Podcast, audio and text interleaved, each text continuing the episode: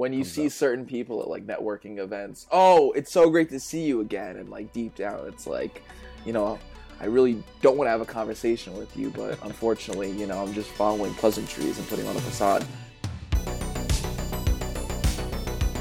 Have you ever been to a networking event where you're trying to expand on your business and you're not sure if you're going to run into the right people that you gel with, you vibe with, and you're really just looking to filter out the BS?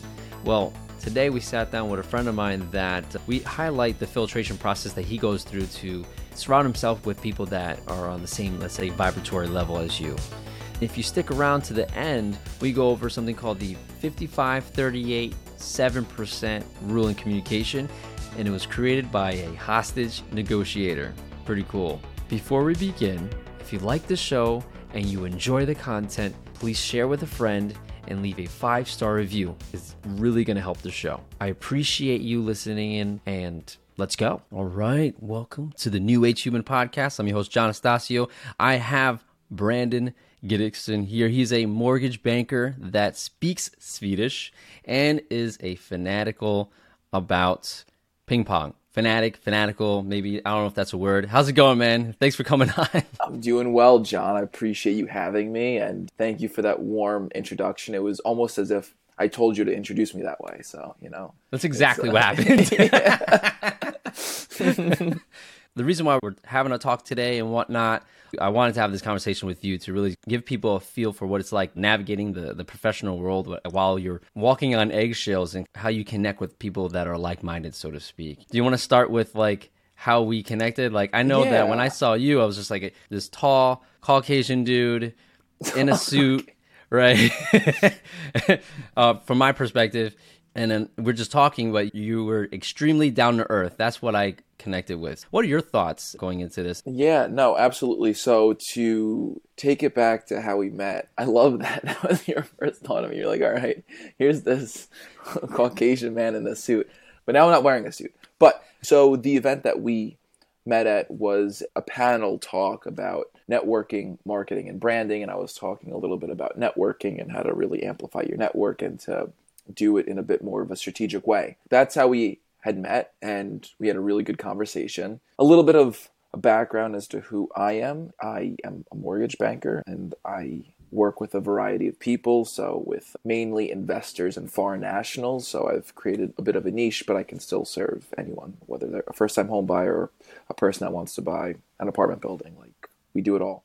Hmm. But investors and foreigners are really my specialty for the most part. That being said, I think I was really drawn to you because you have a very genuine energy about you, which I think is super important. You don't come off very salesy or very stuffy. And it's one of the things that I always talk about when you build relationships is CVV commonality, value, and vulnerability. And you're just a very real person and had a sense of vulnerableness. And I think that's really how we connected. Well, mm-hmm. first of all, thank you for those kind words. Of course. it seems like we connected in a similar way where you just notice someone's genuine. So you're like, okay, so what makes them so genuine? What makes them so down to earth? And do you feel like it's hard to connect with people that aren't genuine? I mean, it sounds obvious, but like, how do you manage that? Yeah, no, absolutely. When I come across a person who I perceive to be not genuine, I think it all starts with vulnerability. And you have to gauge who you can and cannot be vulnerable with. Or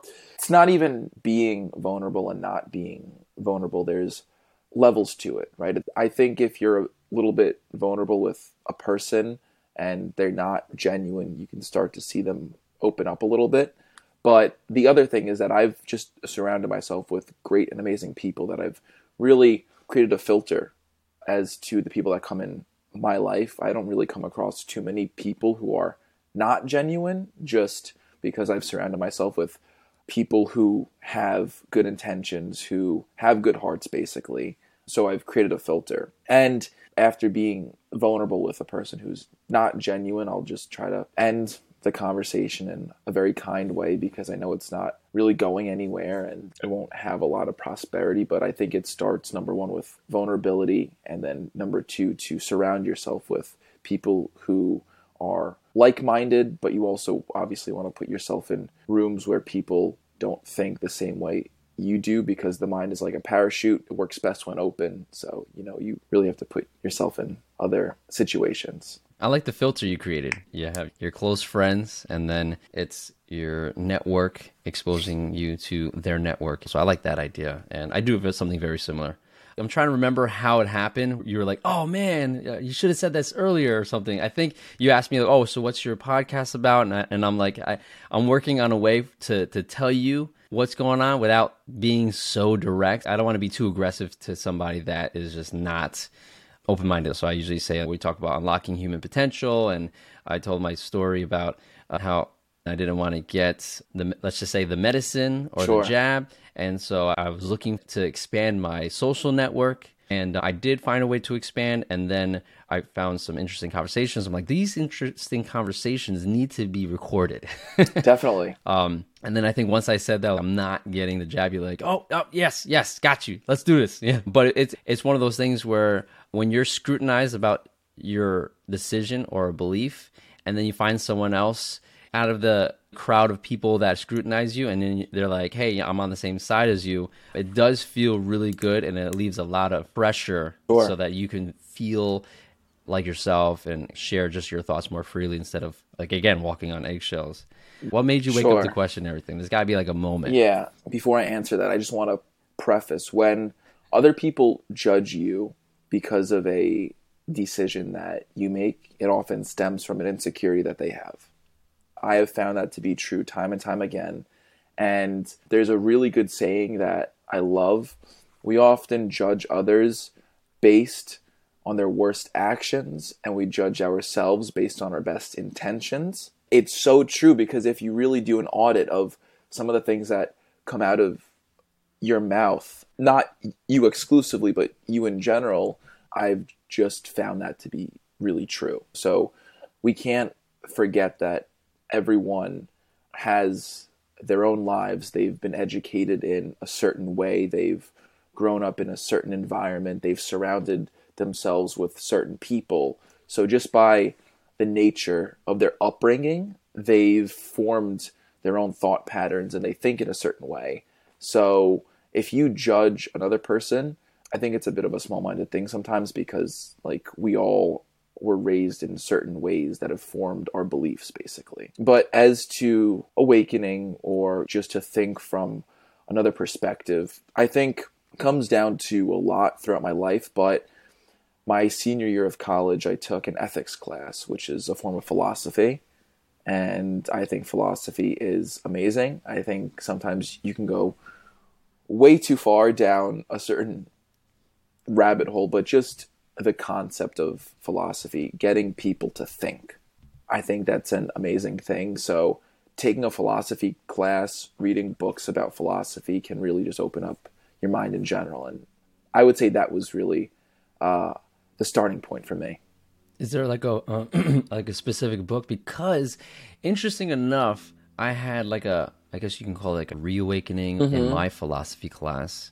Really in college too. So it's interesting how you brought that up. And I'll tell you the book or the yeah, I think it was a book or a movie that someone mentioned, and I was I hopped right on it, and I'm just wondering if there was any specific material for you. For me, it was "What the bleep do we know?" It dove into metaphysics and alternate realities, and um, science, and and a double slit uh, experiment. Look that one up if if you haven't heard about it. Quantum physics, I think, was the main thing. What about you? Is there like a specific material? Was it a specific comment? Was it a specific quote? It's hard to come back to a certain quote or subject that I took in my philosophy class, but a really a great book that I've read was The Four Agreements. I'm not sure if you've ever heard it. Yes. So, so I haven't read too many books about philosophy, but that's a top one because it's super simple. I think it's only 120 pages, but it's just four simple things. One of them is to have integrity and to keep your word, not to talk behind people's backs, and a couple others, but it's just not coming to me right now. But an amazing book, and I think it can really open up your mind tremendously. First of all, that's an easy, awesome read. Thank you for mentioning that. That's yeah. like less than 200 pages. if you're listening or watching, grab that book I wouldn't be surprised if like everybody listening knows about that because we're all uh, on this journey together, right? Power versus Force. I love that book. I'm not sure if you heard of it. Have you heard no. of it, Brandon? No. Um, oh man. So think of it as uh, this guy, and he was able to map different levels of consciousness. And I'm thinking of doing like a series just on that book because it's one of those books, and it's barely, rarely ever happens to me where I'm reading a chapter and I have to stop, highlight it, and then like pause to rethink a lot of things because it was just it was like someone opened a window in a dark house and now mm-hmm. I have to mm-hmm. look at everything that is shined a light on and realize that there's I have a lot more furniture to play with than I thought. So it was like one of those things where you have to stop and play with the thoughts that it gave you. Yeah. um, but when you were talking about being a moral person, being someone that doesn't talk trash behind yeah. someone's back. I'm like butchering what you said, but the the overall idea was that, right? And that book, The Power versus Force, expands on that part of what you were saying, that agreement. It talks about how if you are at one with yourself and you are living in your truth, then there's literal physical power that you get. You literally are stronger when you are in truth. Right. So it's interesting. Eh, when you lie, and you're just a constant person that pushes false things, you're literally draining and you're getting weaker. So it's interesting how that works. And if you're worried about your energy levels, maybe think about any baggage or any large lies that you're living with that like telling someone that they look good in a dress or something uh. and then you see that dress every day you're like Ugh.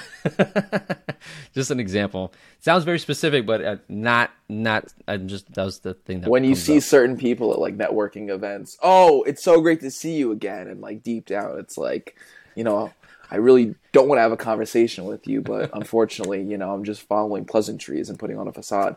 But mm. no, I know exactly what you mean. so, knowing that you've read that book and have started to think outside the box, is there anything that you've done to help maintain that mindset as you navigate your professional life? It's a great question. So, I heard this quote yesterday. It was at a goal setting seminar, really, really good. And one of the things they talked about is motivation is like drinking water. You have to listen to it on a consistent basis. You're not just going to read a motivational book or listen to a motivational video once and just have that throughout your entire life. You need to do it on a consistent basis. So I think constantly surrounding yourself and having a group of people who have all these different perspectives is good because if you are constantly around the same group of people who think the exact same way, that will form your belief system over time because it just seeps into your thought patterns and you know it just becomes a piece of who you are. So I think being mindful of who you surround yourself with, putting yourself in all types of situations. So you're hearing the side of person A, person B, person C, person D, person E, etc. I think is imperative, and I think it'll continue to shape who you are. Reading on a consistent basis, and just I think being able to question things, just to not accept things at face value, and to do a bit more research. Those That's like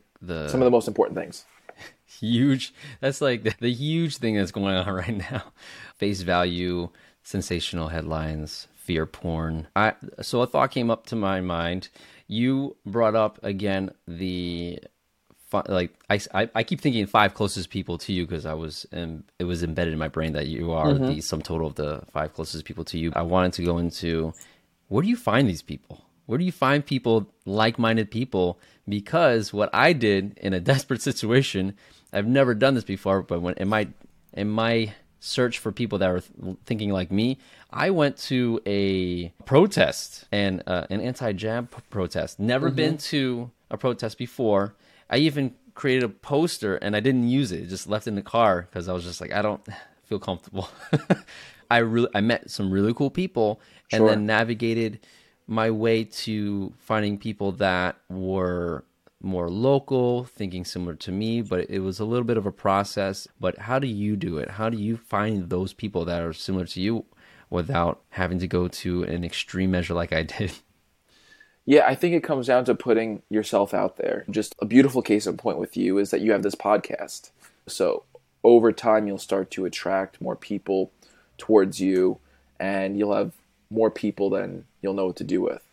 So I do a lot of content on Instagram. Give a quick plug. Brandon Cashflow is my handle. But with that being said, I started to create a bunch of content and I made a video about using life insurance to buy real estate. Since I'm in the mortgage space, some of my content is about real estate. With that said, I made a video about that. I got introduced to a financial advisor and he runs a personal development group and they meet once a month and it's a dinner basically at this restaurant with a bunch of awesome people and that came because I made a video about using life insurance to buy real estate. I posted it on Instagram. So putting yourself out there is huge, whether it's on, you know, Instagram, Facebook, social media, going to events on a consistent basis. It's huge. So, for the people that are similar to me and you consider yourself an empath, are you familiar with that term, empath? Brandon? I've heard it so many times, but I still don't know the definition. Oh, are we going to pop your empath cherry? um, what do you think it is first? Wait, doesn't it mean like you can feel the emotions of other people? Something like that. Yeah, yeah. Instead of being a psychic and reading people's minds, you're an empath which means you read people's emotions. Wow. Cool. Now, if you feel that way, you now earned your superpower. So, congratulations to anybody who's uh, who feels that way. and we all, and we all have some type of superpower. I believe it's just um, brushed off as like a skill or something we don't know. So, sure. Uh, I'm sure Brandon has one. We just have to discover it. And you could be a, uh, an empath yourself. Who knows? I mean, if you have this inkling to instantly know how people feel, right? The reason why I brought that up is when you say put yourself out there, uh, I had to speak to the part of me that said, Ooh, now I feel very vulnerable because emotionally, if you're an empath that, or someone that connects with people emotionally very quickly, mm-hmm. it's very easy to if you if you're not aware of it, it's very easy to forget that you are feeling someone else's emotions and not yours, and it could damage your ability or challenge your ability to decipher your decisions and what's going to be beneficial for you. And now you're making decisions that's beneficial for someone that you literally are feeling their pain or, or feeling their excitement that has nothing to do with you.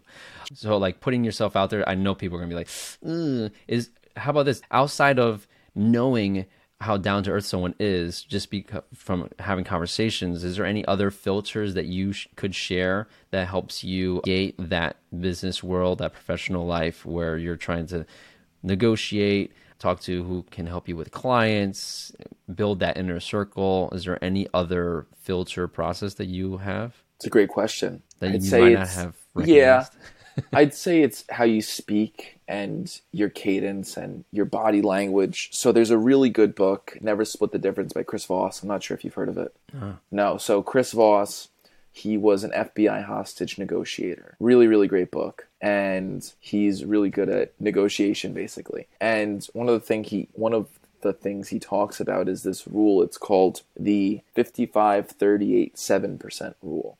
So 55% of your communication comes from your body language, 38% comes from how you say the words you say, and only 7% comes from the actual words. So I think being mindful of your communication skills is just another filter basically you know if if you have good body language if you have good cadence in how you communicate and then it also comes down to building another part of the CVV. Commonality. Mm-hmm. I think that's huge. Like being like being able to find commonality with another person. Uh, I think acts as another filter as well. Nice. I like that. And that book was called what again? Just to never highlight that. Yeah, never split the difference. All right, never split the difference. Cool. Put that. Uh, that will be in the show notes for sure. Definitely. We got some books here. I'm excited. We got some put books. on, on audio book or whatever you listen to. Put on like one and a half times speed and uh, blast through those books. Yeah. Cool. So let's get into let's say we spoke about your professional life we spoke about thinking outside the box you know what if you know somebody that needs to wake up and they're in college throw them into a philosophy class right definitely So how can people find you? I know you did a little plug in there, but let's let's give all the information for everybody. How do they find you? What are you? Absolutely. I do a lot on Instagram. Brandon Cashflow is my handle. Uh, or you can connect with me on LinkedIn as well. Brandon, my last name, Gidicsin, G I D I C S I N. Awesome. Perfect. All right. Well, Brendan, it was awesome chatting with you. Thanks for coming on and sharing uh, some of your navigation process and how you navigate the world of business, right? Yeah. Being awake in the business world in 2023. Thank you. Appreciate that. Thanks, John. No. Thanks for hopping on.